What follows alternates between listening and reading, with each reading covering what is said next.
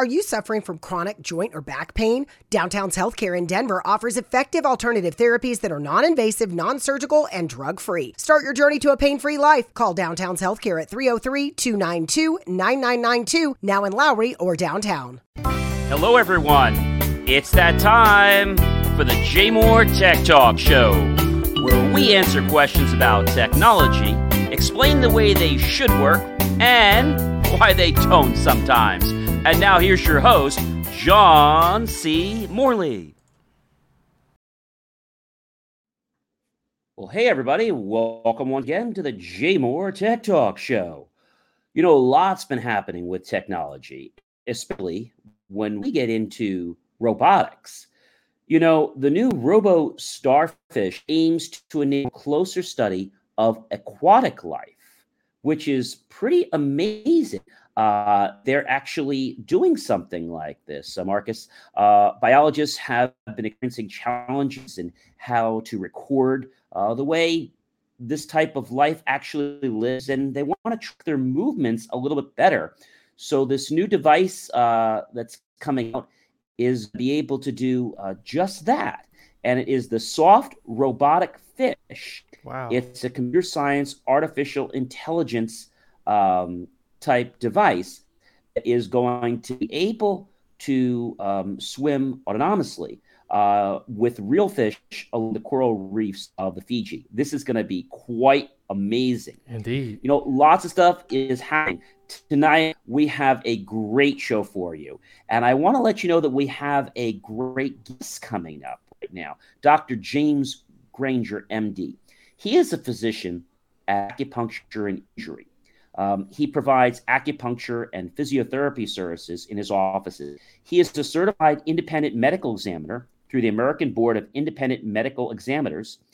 He provides quality care for personal injuries and workers' compensation cases. He works closely with many attorneys and chiropractors in the greater Atlanta area. And at his office, he prides himself in getting injured patients into his office for medical treatment quickly.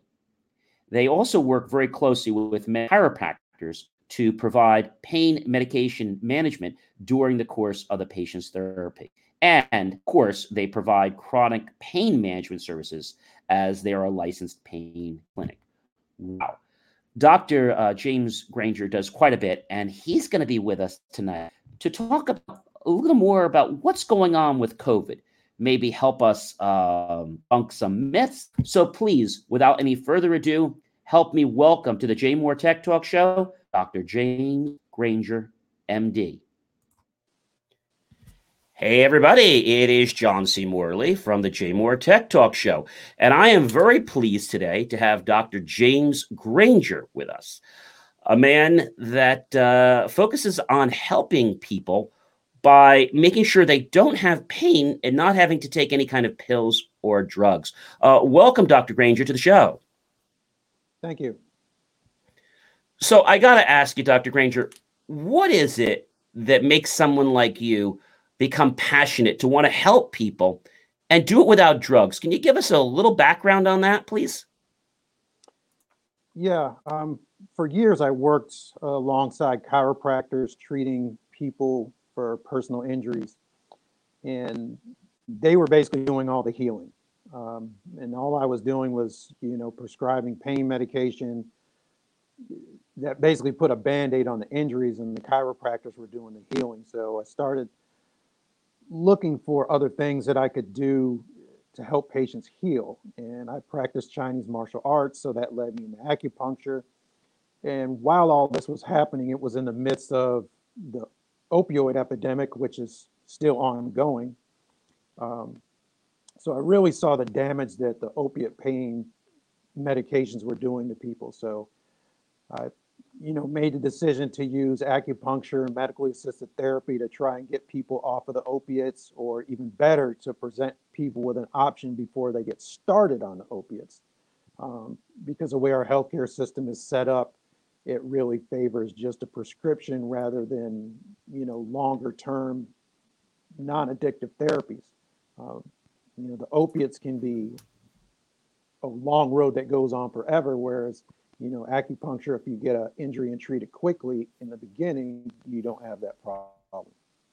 Now, Dr. Granger, uh, acupuncture has been around for what about 2,500 some years? Is that right? Uh, yeah, some authorities will tell you even longer 3,500 oh, wow. to 4,000 years. So, why is it that so many people out there have the ability to have access to this? And they and also their doctors don't recommend this. What's the reason? I always thought that doctors take an oath to help people to do what's right for the patient. Can you shed a little light on that? Because I'm a little lost there. Well, there's a number of factors there. One is the education doctors receive is pretty much geared on pharmaceuticals and surgery. You know, physical therapy, acupuncture, chiropractic. You know, they're either ridiculed or you know uh, uh, disregarded.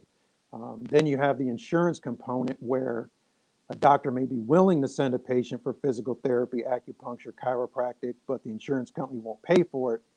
So then your only option is to prescribe an opiate, um, which of course favors, you know, profit margin for the pharmaceutical industry. The patient gets addicted to opiates, they never get better. Um, you know, I've seen hundreds of patients, if not thousands, that have had surgeries because of pain. And after the surgery, they're still taking the same or more opiates than they were before the surgery.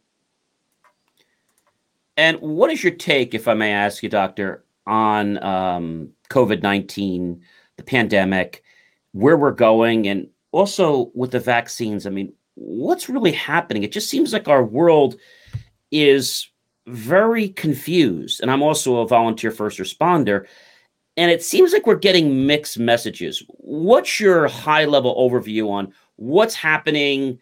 What is the vaccine? Should people get it? Is it going to help?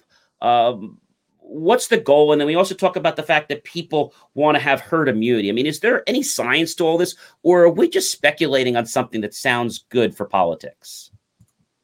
Um, wow, that, that's I could spend a long time answering all that, but just to kind of give you a brief answer, I have a number of my patients will ask me what I think about the vaccine, and I just simply tell them I'm at the end of the line. I'm not rushing to get a vaccine. Um, what people need to understand is this COVID vaccine, it's a new technology, mRNA. Um, it wasn't tested on animals as, as far as I've seen. It's come out in less than nine months. We don't know how safe it is for um, women at childbearing or pre childbearing age. Um, there's the possibility of, of having a condition called ADE, which is um, basically where your immune system goes into overdrive should you run into another uh, strain of COVID, and you could actually be worse than if you fought it with your own natural immunity.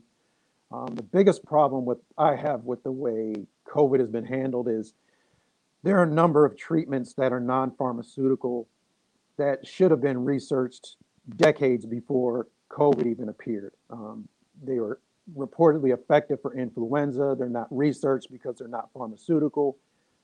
Um, one is in, you know, your listeners can Google lomatium dissectum and how it was used during the 1918 pandemic. Um, there, there's really no excuse as to why those remedies haven't been investigated. Um, just another quick fact is in China, 92% of their patients there are using some form of some form of Chinese herbal remedies or medicine in addition to Western medicine. Um, and I'll leave the, the numbers game for a, a, another day, but the statistics we're receiving are just not accurate. They're astronomically inaccurate. Hmm. and I have to laugh because a while ago, I think it was uh, maybe just about the beginning of this, they actually found out that in some areas they were reporting COVID wrong. And it wasn't because someone counted wrong, it was because Excel wasn't able to track that many number of zeros. So that was a serious bug. They couldn't handle exponential notation and they were severely off on their predictions. So, I mean, that's a real mouthful. But I have to ask you everywhere we go, and I, I, have one on my desk, I have them all around, and it, you know, we have them right here, our masks.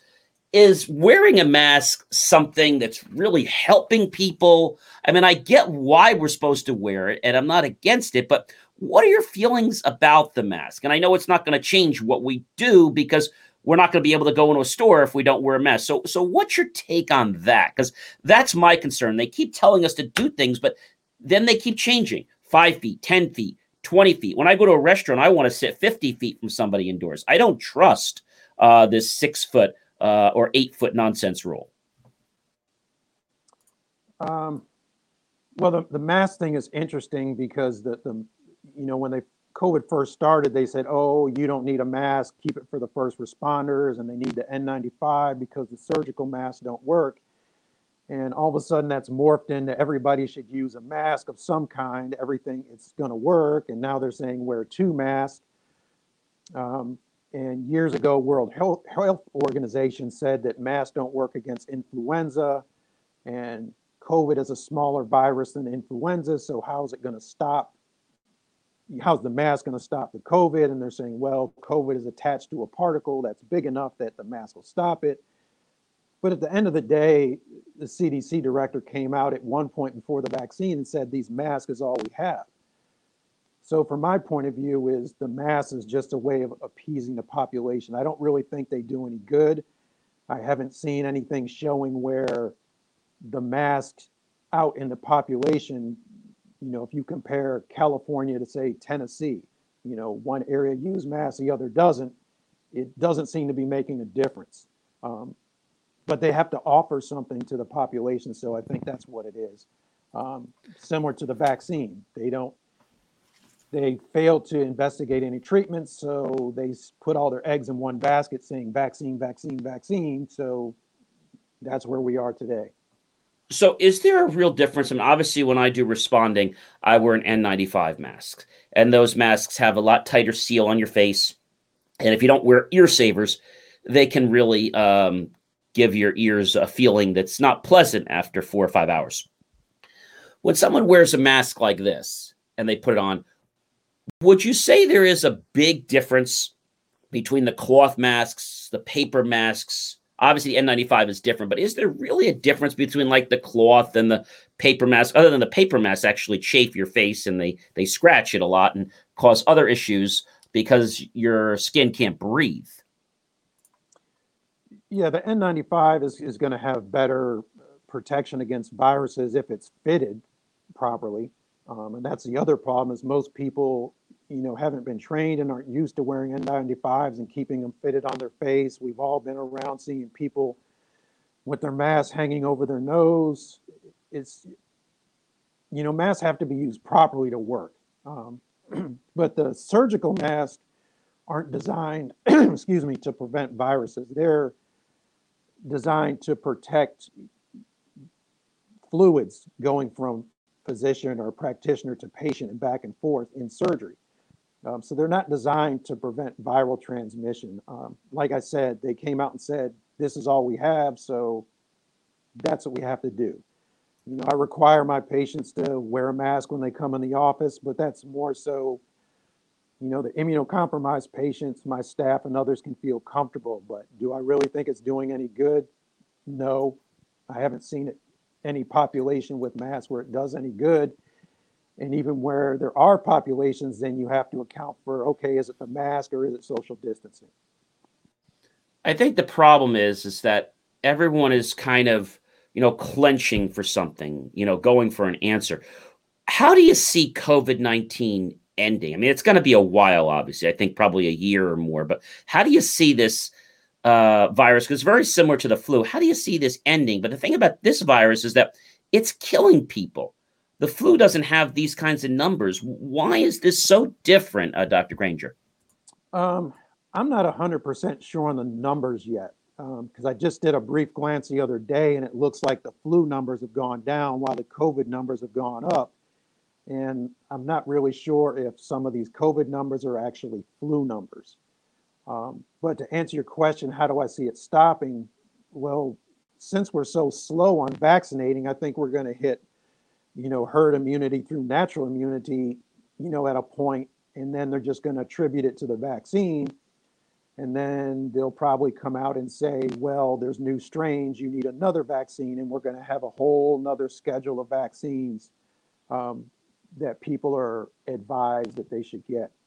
Um, personally, I trust my natural immunity more so than an experimental vaccine that's only been out for nine months. Um, but that's a choice for each person to make with their their physician.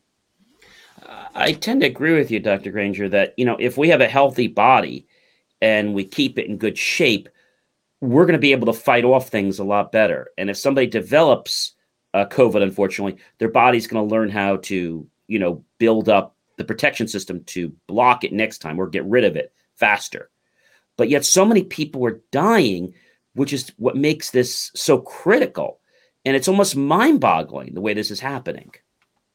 Do you suffer from chronic hip, knee, or shoulder pain? Avoid drug dependency and surgery with Downtown's Healthcare in Denver. Downtown's Healthcare offers regenerative therapies that stimulate the body's self healing process. Call Downtown's Healthcare at 303 292 9992, now in Lowry or downtown. Yeah, and the, the thing, one of the things that really intrigues me is if you look at the, the deaths per capita, you know, the, the question is why is the US getting hit so bad? and you know compared to countries that have you know arguably inferior healthcare systems and the one thing that stands out to me is here in the US we per capita have more processed food than any other country and those processed foods create an inflammatory state in the body which as we know people with inflammatory conditions like diabetes uh, heart conditions are predisposed have higher mortality with covid so I think one of the things that really needs to be looked at as well is, you know, how does the, the, the body's nutritional state, the, the intake of processed foods affect COVID morbidity and mortality? Because I just can't think of any other reason why the U.S. has been hit so hard. I mean, human to human transmission is one thing, but the mortality morbidity, you know, from getting infected with the virus is another thing. Is this, do you think, because of a lack of knowledge? Not that our medical people are, uh, you know, uh, not knowing what they're doing, but is it because maybe they don't have the knowledge in this area that they're just kind of like struggling or grappling for something to do? Well, a lot of times it's it goes back to training. You know, physicians are primarily trained for pharmaceuticals and surgery. You know, when I was in medical school, there were only four schools that had nutritional programs as part of their curriculum. Um, so most doctors aren't really thinking true preventative medicine other than vaccine.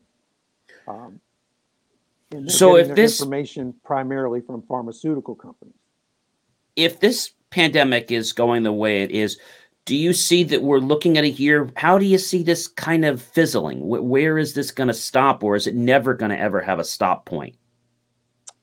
Uh, I think the severity of it will decrease a lot, maybe in a year, year and a half. Um, but what we'll probably see is a number of additional vaccines come out with these new variants. Um, so life back to normal, you know, I can't even speculate on if we'll ever ever get back to normal. But as far as the severity and seeing the COVID numbers on the TV screen, as we reach something resembling some type of herd immunity, that'll go down. But I expect that we'll see new vaccines being required due to the new variants that are coming out. So, right now we've got a couple vaccines. I think there was something close to was it a hundred? Three of them actually failed uh, FDA approval, and we have three that are in, um, you know, process that that are approved and of that, there's what another 90 some or 95 more that are still coming up the pike that are trying to get approved in the next year or two at a superly um, light speed rate. Yeah, and the, the excuse me. This is new technology with the mRNA vaccines.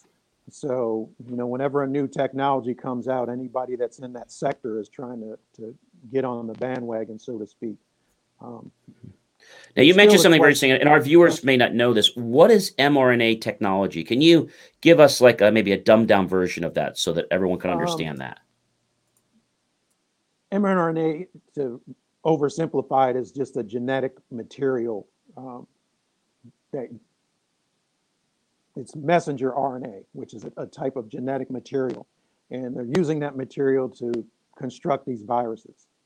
Um, and this COVID viruses is, I think it's the first one that they've ever put on market, and certainly the first one that's been a vaccine of any type that's been put on market in such a short period of time. So it's a it's a new method for creating vaccine. Something they've never ever done for any vaccine in the past. It's like a totally different process that's never been explored before. Yeah, I think they tried it with with SARS one. It didn't okay. work. All the test animals died, and then SARS one disappeared, so they didn't pursue it until COVID 19 came out, and now we have a vaccine that's being put out in less than a year. So I'm going to ask you something. Let's just pretend that you were the head doctor for the CDC uh, for the United States. What would you be doing right now uh, if you were the one that was giving all the command and control orders? Uh, the first thing I would do is start looking for treatments um, in addition to the vaccines. Um, because there's stuff on the shelf that may be working. You know, the hydroxychloroquine is still a question. The ivermectin is a question. There are a number of uh, herbal remedies that haven't been tested. Um, you know, this is all hands on deck. You know, anything possible. We need to look at vitamin D levels and mortality and morbidity. Um, you know, all these things we have on the shelf that we haven't looked at, you know, in addition to vaccine, because vaccines, if you're doing it right, take years of testing. But if I have something like a lomatium or a hydroxychloroquine or an ivermectin that's on the shelf, it's inexpensive and it works, we need to be using it. But for some reason, they're just not, I guess, exploring the way. I just can't believe how fast things are becoming approved. That's boggling my mind right now. Well, the thing is, they're they're being approved for emergency use, so they're technically not approved yet but they're rushing anybody and everybody to go get them. And uh, there's another condition, antibody dependent enhancement, where basically, if you get a vaccine, when you do run into the COVID 19 or another strain, your body overreacts and it ends up being worse than if you hadn't had the vaccine. Now, if we vaccinate all our first responders and doctors and that becomes a problem, game over. I mean, it's just catastrophic. So you're thinking, I guess the way I might be speculating is that the vaccine is optional right now, and it probably should stay optional because it's not something people are just going to rush to go get, even if you could get it tomorrow. Um, I don't know if that would be in my bailiwick to want to get it tomorrow. Um, yeah, that's why I simply tell my patients, you know, I'm at the end of the line. It's too early for me, you know, not even nine months. I mean, just think about it this way. We're, we don't know what it does for pregnancy and fertility yet. We can't possibly know. Well, they're saying don't been, take it. They're saying don't yeah, take it. It hasn't been, you know, a full 40 weeks of, of pregnancy. So if you, you don't know what it's doing to pregnant women, it's only been out for nine months. I'm I'm gonna pass, you know, because there's the possibility of yeah, okay, I get my two my two shots and I'm feeling good, but down the road when I run into this virus or another one, I could have bigger problems than if I had just trusted my natural immunity. I can understand that. And it's just that I think everyone's feeling this peer pressure to just go do it. But that may not be the greatest thing. My biggest, uh, I guess, complaint is that a lot of people are just not taking it seriously. Uh, you know, they don't understand what social distancing is. They don't understand what it means to not gather. Uh, I think that's the biggest problem that I'm seeing. There is um, that group of people that don't want to cooperate, even with you know keeping it contained. Yeah, the the lack of social distancing, I think, is the the biggest problem. Um, you know, I've had people come into my office refusing to wear a mask, and they just get turned right around and go out the door. Um, you know, we make an effort to keep people separate. Um, it's hard to explain in detail with, without you seeing the office, but just to make sure patients aren't running across in front of each other in close quarters in the hallway. The, the social distancing thing is, is, you know, the biggest thing. And it's so inconsistent from one county to one state, um, different parts of the country and people are screaming, "My freedom, my freedom," and it's it, that's just a ridiculous perspective, really. You bring something else uh, to light, Dr. Granger. A lot of employers uh, that I know have people, unfortunately, that might have gotten uh, the COVID 19 uh, virus. And uh, everyone always says, you know, wait the 14 days and come back to work. But I'm believing that that may not be enough, especially after the 14 days. If they're still not feeling well, should the employer really have the right to make them to have a test before they return to work? Because there's a lot of, uh, how can I say, um, pushback on this.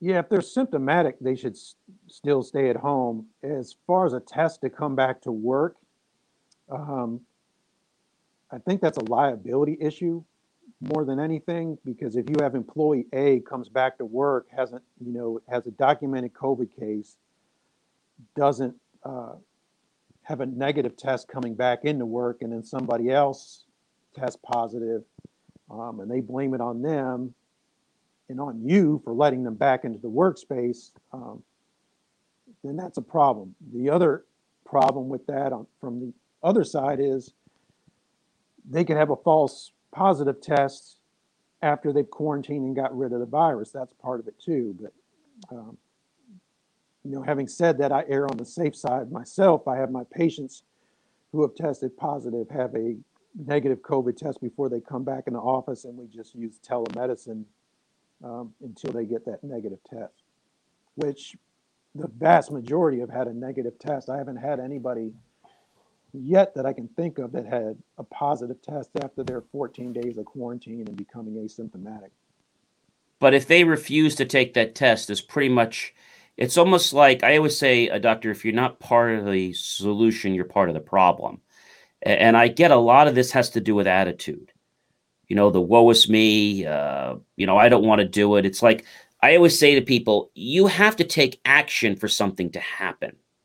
You can't just wait and whether that be a check from the government, unemployment, you need to still be doing things.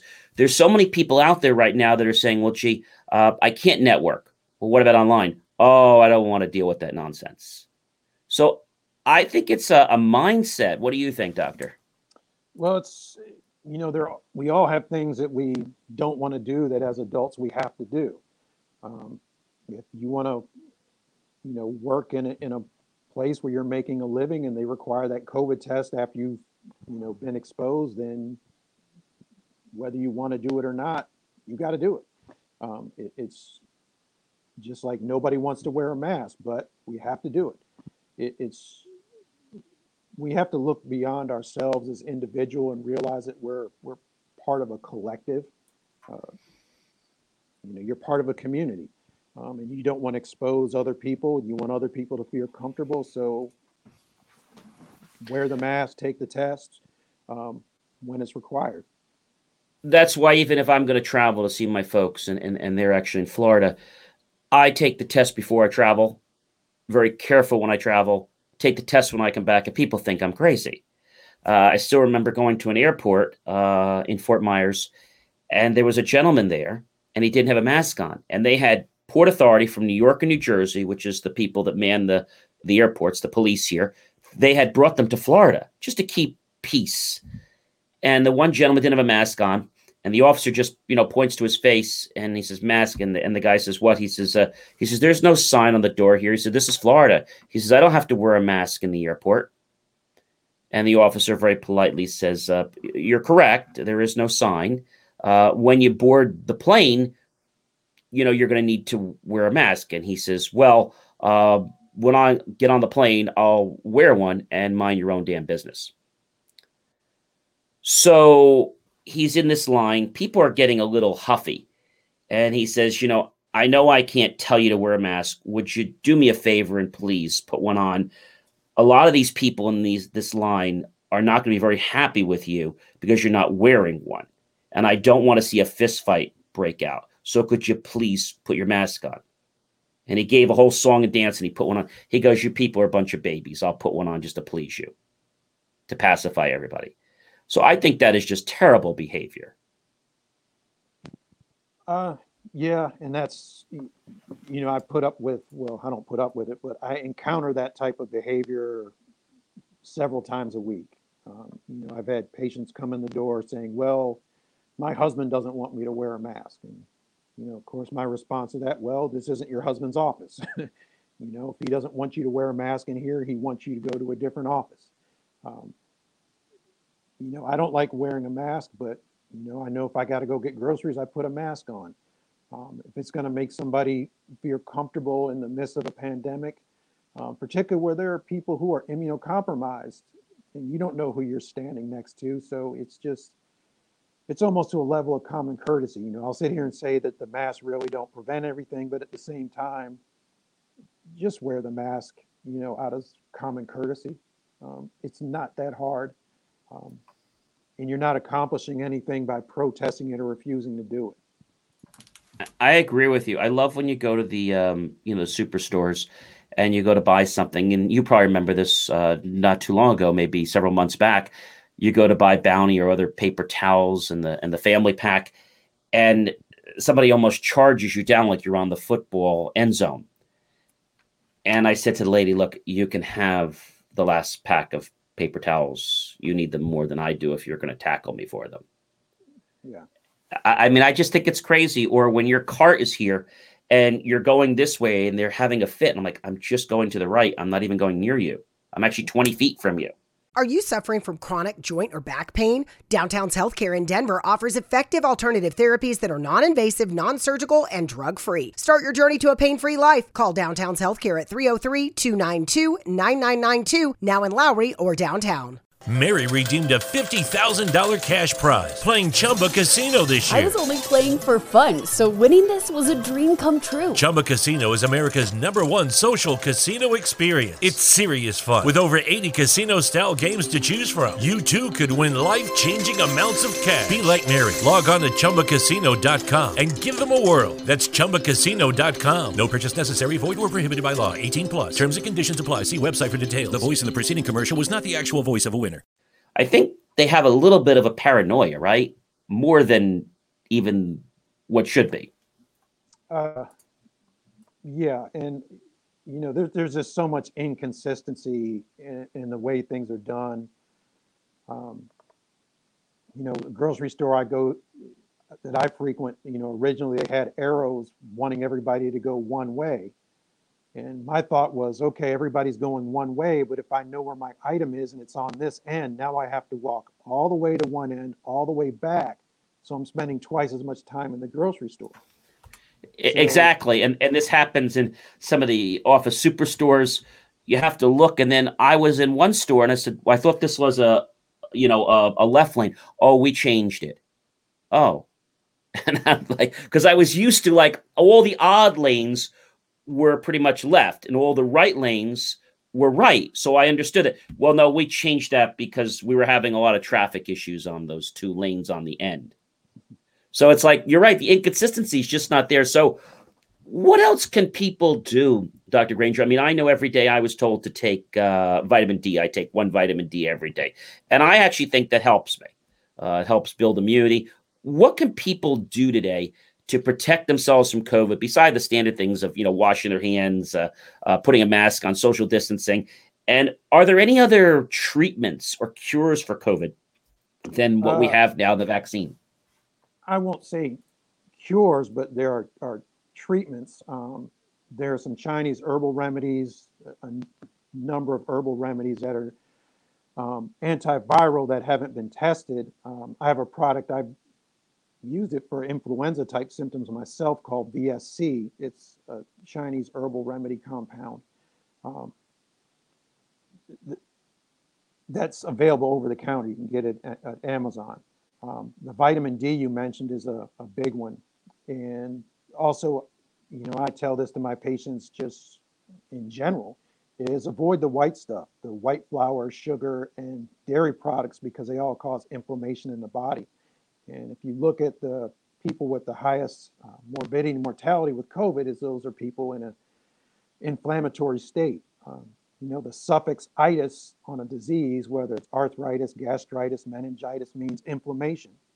Um, you have inflammation in the body that's you either have disease or you're predisposed to disease. So you want to get things out of your diet that cause inflammation.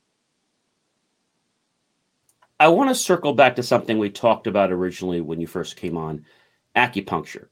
Now, when you think of being pricked or stuck with these little tiny needles, how does this actually work and, and why does it work? Because it is a little bit of an enigma to understand this. Well, your, your body has energy channels called meridians. And on these meridians are called, are there acupuncture points where we place the needles.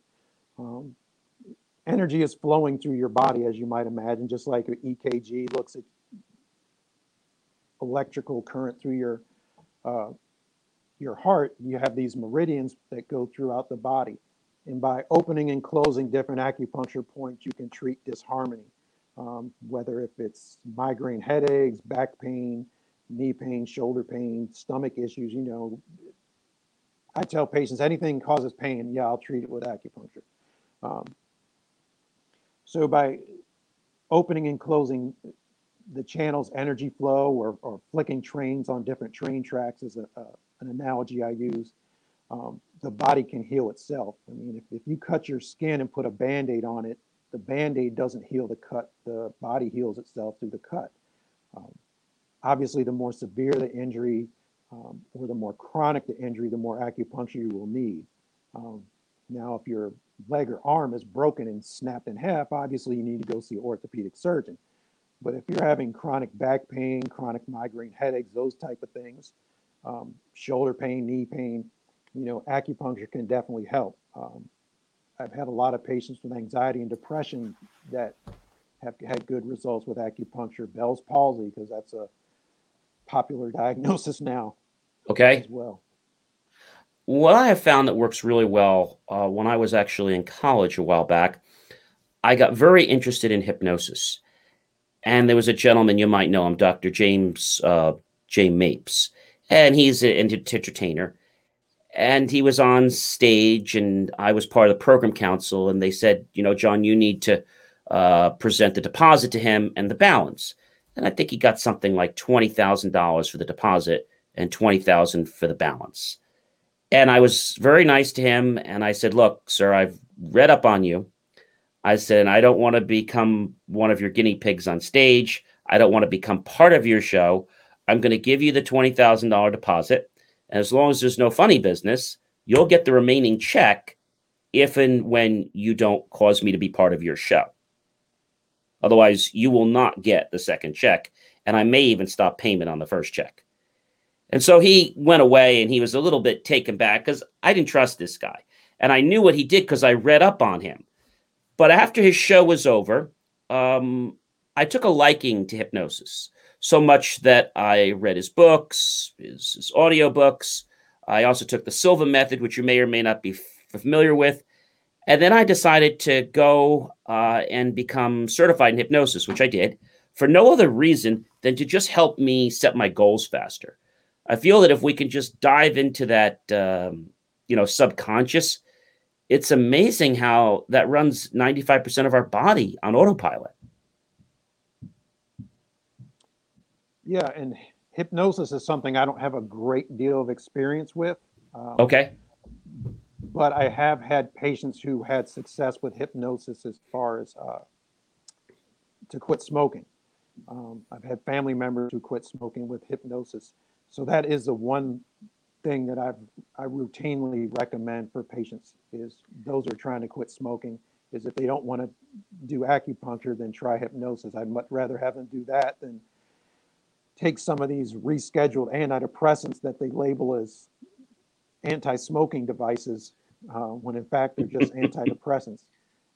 It's like they black label the drug. I learned this a while ago. When the drug isn't good for one classification, then they relabel it as something else. And even though it may cause fatigue, drowsiness, and possibly death, uh, it's a great back pain drug, but it doesn't cover uh, skin condition. Or maybe the drug is bad for your heart, but it's great for your skin.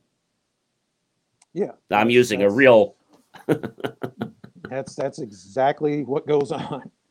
and then when they've they, they've gotten all the money out of it they can, then they make it over the counter. you know, it it, it's just so surprising, Dr. Granger, that this is allowed to go on. This is what really blows my mind. Well, the, the pharmaceutical lobby is very large and very wealthy, and it's a worldwide thing. Um, so it's not something it's, that's going to change tomorrow. It, it's something uh, that is. Uh, no.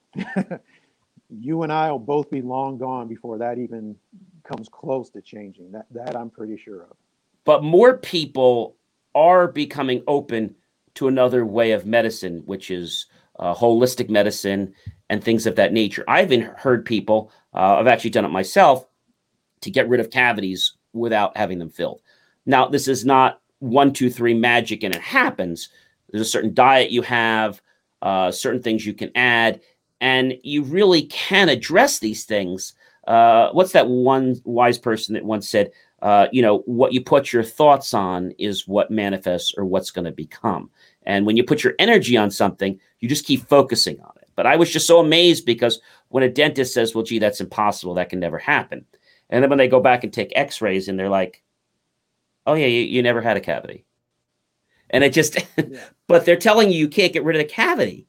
So I know we're always supposed to take doctor's advice, but when is it that we have to, I guess, look into ourselves? Is it when we need a second opinion? Because that becomes a challenge. I'm sure even in your field, right? When when do you have to, uh, you know, even when you're going to a doctor, when is it that you have to go and say, wait a minute, how do I check this out, or, or when should I question that? Um, well, at the end of the day, it's the patient's body. I mean, if you don't mm-hmm. feel comfortable with the doctor or what the doctor prescribes, then um, either find a different doctor or a different type of doctor. A second opinion is never really going to hurt. Now, if you start getting the same opinion from everybody, then mm-hmm. you might want to think, uh, maybe I should listen. Um, but doctors are trained you know, in a very specific area. You know, chiropractors do chiropractic, medical doctors do pharmaceuticals and surgery. Um, right, you're, you're not you're not going to go to a, you're not going to go to a chiropractor uh, to to have uh, a tooth extracted, or you're not going to go, as I tell people, to your barber because you need a dermatologist. I mean, you have to go to a specialist for that area. Yeah, um, but you know, say you have upset stomach, nausea all the time. You know, maybe the holistic naturopathic doctor can help you that. Maybe the traditional Chinese medicine doctor can help you that. Maybe the Western medicine doctor can help you with that. You've got to take the options they give you and which one you feel most comfortable with. Now, the one you pick doesn't work, then you move on to the next. Um, but to only go to a Western doctor you just have to know you're you're limiting yourself and what your options are.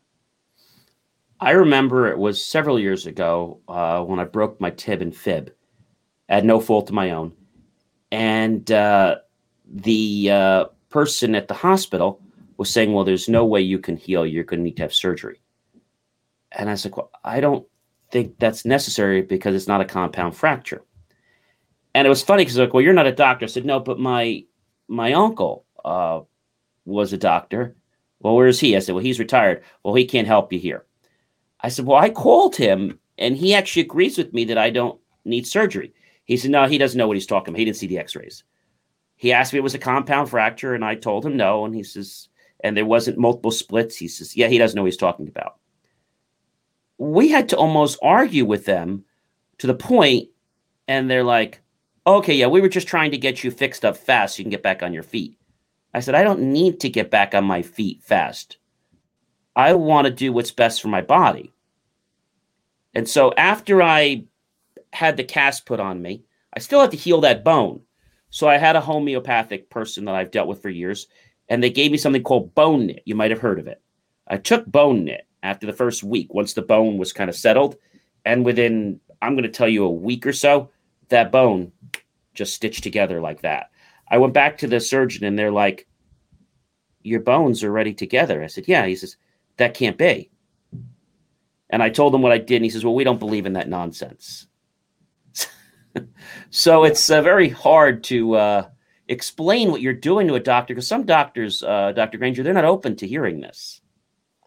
No, uh, and even I, have heard similar stories.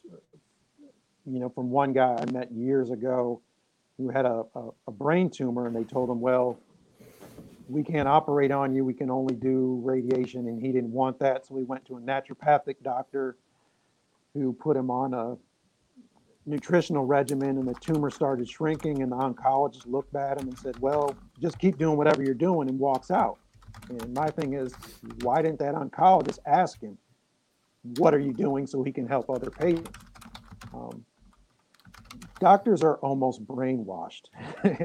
Okay. in that sense blinders very narrow-minded and it's unfortunate yeah, so I, th- I think that's a problem. But I think when you get that response from a doctor, uh, my uh, response would be to not take it personally and to just treat it for the facts that it is and deal with it like you would a business decision. You know, yeah. look at the facts.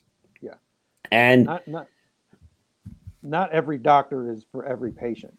Um, you know, that doctor you described would have been great for the person that, you know, wanted pins and rods and just the screws and everything and to be sent home rapidly.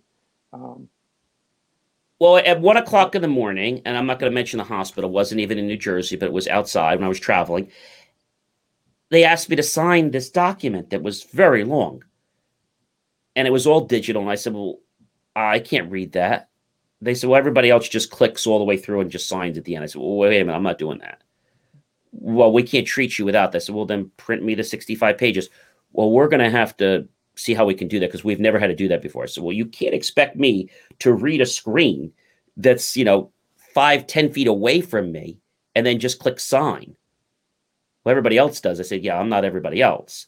I said, what you don't know about me is before I became an engineer, I actually did pre law. And I decided that I couldn't lie to people for a living, so I didn't become a lawyer. Well, that morning, uh, which was actually that that later that evening, I uh, called my friend who was a lawyer and I said to him, we'll call him Jim for argument's sake, Jim, I'm having a heck of a time here in this hospital. They keep trying to drug me. Luckily, my mind is stronger and I'm beating this stuff, but they're playing games with me. And I said, Don't I have any rights? He says, Yeah. He says, What hospital are you at? What's their fax number? Get the fax number. I told him, I said, This one doctor is a few years uh, older than me and he's just really terrible. He just has this attitude. Don't let being treated for pain be a pain. Come to Downtown's Healthcare, 950 17th Street in Denver. Find out how to reduce pain naturally without surgery, without drugs. Call Downtown's Healthcare, 303 292 9992, now in Lowry or downtown. Mary redeemed a $50,000 cash prize playing Chumba Casino this year. I was only playing for fun, so winning this was a dream come true. Chumba Casino is America's number one social casino experience. It's serious fun. With over 80 casino style games to choose from, you too could win life changing amounts of cash. Be like Mary. Log on to ChumbaCasino.com and give them a whirl. That's ChumbaCasino.com. No purchase necessary, void, or prohibited by law. 18 plus. Terms and conditions apply. See website for details. The voice in the preceding commercial was not the actual voice of a winner. Okay. Get the fax number. He faxes the a document over. He calls me an hour later. He says, John, he says, uh, how you doing? I said, it's so quiet. I said, everybody's left me alone. He said, that's great. I said, what did you do? He says, well, I, I sent them a letter. Said, well, what was in the letter? He said, I sent them an informal cease and desist. I said, well, what is that? He says, well, I just told them that I'm going to wake Judge DiGiacomo up um, if they continue to harass you and try to push things down you uh, without your um, willingness to do that, um, and that they would basically be all arrested and taken off premises until you are out of the hospital. I said, Wow. He said, How's the doctor? I said, Well, the doctor's still here.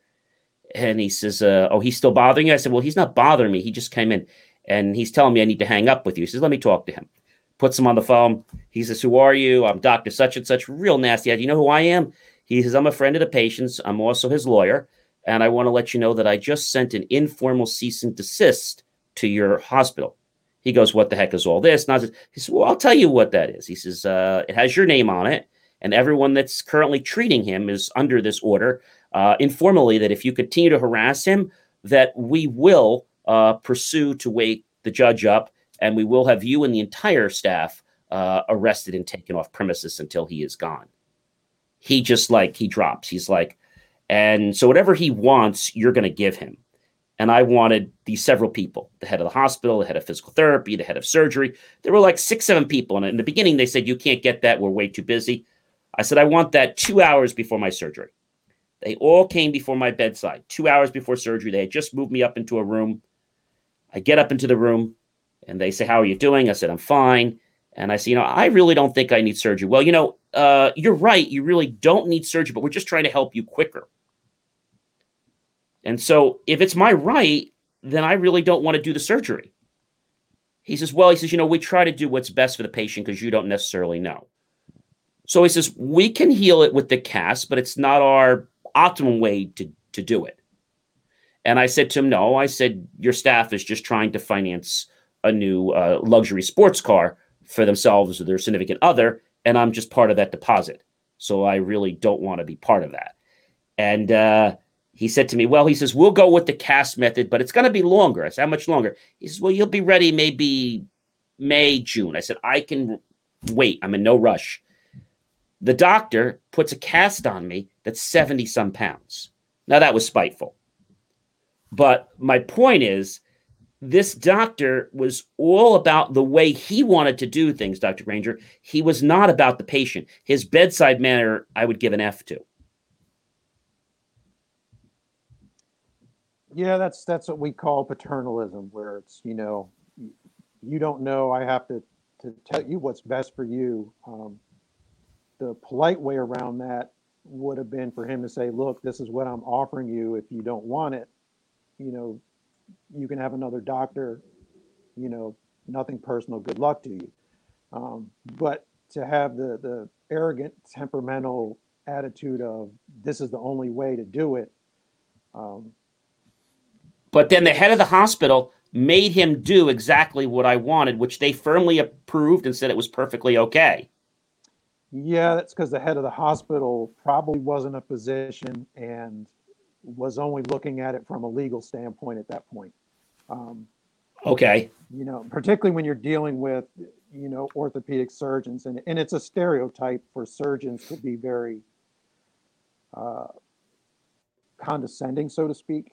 Um, and it sounds like you ran into someone who fits that stereotype. I think because he was a little bit older than me, not too much. Uh, he had that attitude. And then uh, they would take x rays. They were going to send me all the way back downstairs to take x rays. And I said, why can't we just do the portable x ray machine? It's right here. Well, we don't have anybody that knows how to operate that on this floor. That is probably the most ridiculous thing I've ever heard.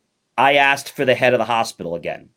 Within 10 minutes, they came back out. What can we do for you? I said, Well, the doctor wants me to go all the way down back to the emergency ward because he said there's no one here that can operate the x ray machine, the portable x ray machines. He said, What do you mean? He says, This is what he's told me. Within five minutes, he got some lady to come over and they took the x rays and we were done. Well, here's the reason why that sounds so crazy to me. Okay that's what my undergraduate degree was. I had a, a, a, BS in radiography. I worked as an X-ray tech in a hospital before med school.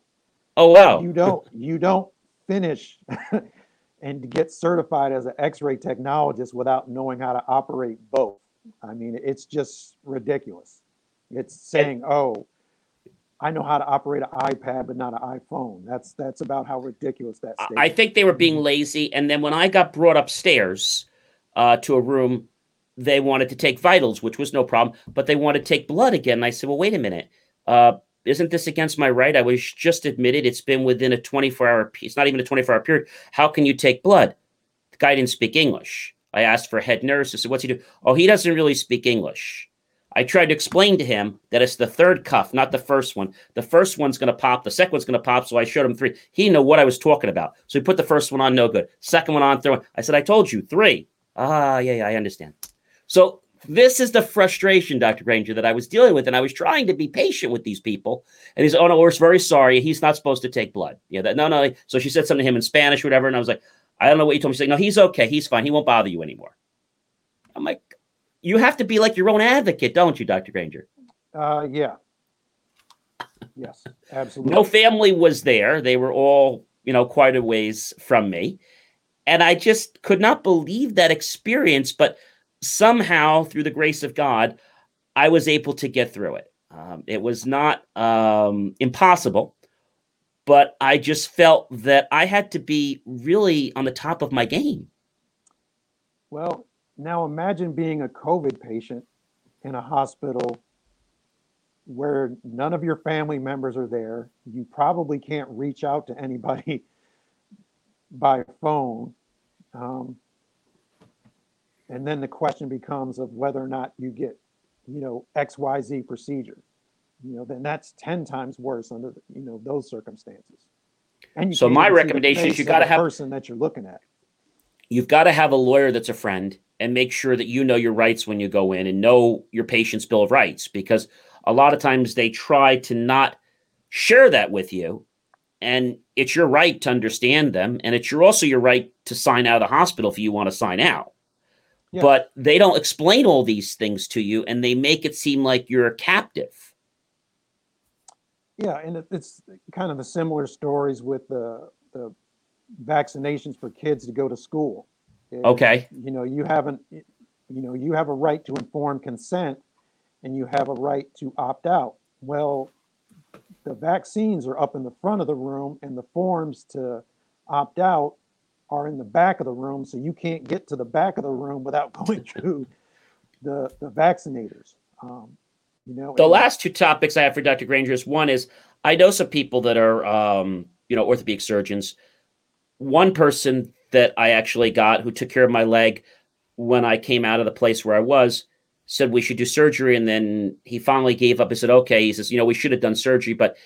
He says, if you want to go this way, it's up to you.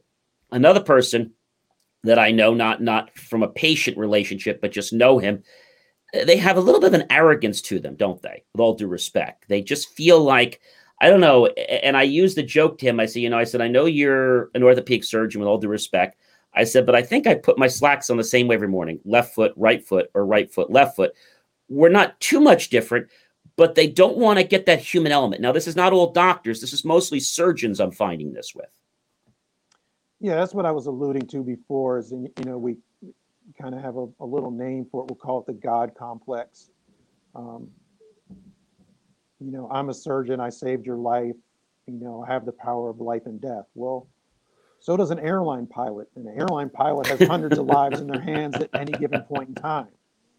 Um, you know, but I really don't. Well, I try not to hold it against the person. One, because to some degree I'm guilty of it myself. Okay. And two, the way doctors are educated, you got to remember the person who gets into medical school has, you know, throughout their academic career, generally been at the top of their class. Mm-hmm. A lot of times, their job as a physician is the first job they've had in life. So by the time you get through that process, mm-hmm. it, it, just reinforces, you know, you're better, you're better, you're so wonderful. And you never really get to relate to people or learn how to relate to people. One of my med school professors said he learned more about being a physician by waiting tables. And what okay. he meant by that was you learn how to interact with the difficult patient or people who are difficult to interact with or people who may not understand some of the medical terminology that you use. And that's the art of medicine, which is arguably more important than the science. It, it's the people, it's the relationship. It, it reminds me of something I say a lot is that it's not whether something's going to happen to you or not happen to you or an experience. It's how you choose to respond to that experience that really shapes and defines the type of character or person you are. Yeah, absolutely. It, it's you know how you res- you, you learn a lot about a person how they respond in a bad situation. You know, everybody can be happy and jovial and courteous when everything's going well. Um, and then, it, you know, to go back on the COVID people we were talking about, where refusing to wear a mask and throwing temper tantrums over wearing a mask. Um, you know, that just tells you something about that person. Well, Dr. Granger, this has been really educational. And I just have one last question for you before I, I say goodbye uh, this evening. And that is what other plans uh, does Dr. Granger have? Is there any other projects or things you're working on currently? Um, a couple things. One is my my book, um, "We Have Got It All Wrong: Our Failed Sick Care System," that I published back in 2012. I'm working on the second edition for that. I I hope to have out uh, later this year, end of summer at the latest. Um, and just growing my practice, continuing to treat patients. I'm adding some other things. I've had a lot of my acupuncture patients ask about cupping, so we now have cupping sets where I can do that in the practice. Um, and I'm also looking to add a functional medicine component, which works more with nutrition and lifestyle changes rather than just strictly pharmaceutical. Well, Dr. Granger, like I said, it was a pleasure talking with you today. And, you know, getting to meet a doctor that believes that it's not just about uh, medicine. Sometimes medicine is helpful, but a lot of times you don't need to get medicine. And it's just a breath of air to hear from somebody like you that believes there is another way. Oh, thank you. Thank you.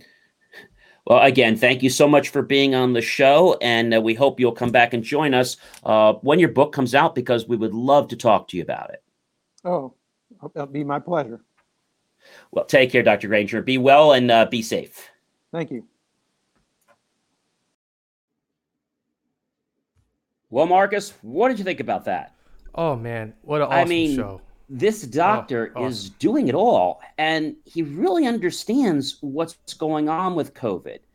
I learned a lot from him about you know what's going on and some of the protocols, but just that he really shed some light uh, to us about the truths and uh, debunked a lot of myths out there. So um, I hope everyone got some great value. I definitely want to thank um, you know the great uh, Dr. James Granger uh, to come to our show tonight because it just was an amazing uh, interview. And we're already at the end of our show, ladies and gentlemen. Uh, listen, if you have a product or you have an idea for a service, just go ahead and visit jmor.com. Remember, we are a show all about value. So if your intent is to try to push a product or a service, you're probably going to get declined in the pre interview. But again, if you do have a great idea for show or you just do a product unboxing, go ahead and visit jmor.com under social. Uh, you can see our shows or go to the contact us area and uh, reach out to us there and um, tell us what's on your mind. Again, we have some great guests coming up. And next week, we have another great guest coming up, um, which I cannot believe that we are in the month of April. This is like, you know, blowing me away. Um, next week, we have uh, Mr. Paul Claxton, who's going to talk to us about robotics and uh, the automation in the work hub and what that's going to mean uh, in the industry. Uh, a little bit later on uh, down the road, we have uh, the next week um, Kimberly Fryer, who is going to be an amazing guest just from reading her book. you're gonna gonna love her. And then very last week of the month, the 30th, we have uh, Bisa, who's going to be with us, and she's going to talk to us a little more about sustainability and how to basically change your life, do things to have a more green friendly life. And it's not just about food, it's also about things and on this great earth. Well, I hope you enjoyed the JMOR Tech Talk show, and we will see you next week for another JMOR Tech Talk show. Have yourself a wonderful weekend. Be smart, practice social distancing, be safe, and act with your head. Thank you for tuning in to the JMOR Weekly Technology Show, where we answer your questions about how technology is supposed to work and sometimes why you have challenges getting it to work that way. For more IT support and tips, just text IT support to 888 That's IT support to 888 and you'll get tips on technology. I'll see you next week right here on we are all entitled to sexual health, just as much as physical and mental health. We want to make it easier for folks to find resources. However, they engage with us, there's no wrong door. So it's important that people are able to get access to care that is affirming. Talking about what their sex life is, about their concerns, and to make sure they're healthy. Do it for them. Do it for you, Montgomery County. Your sexual health matters. Visit doitforyoumc.org.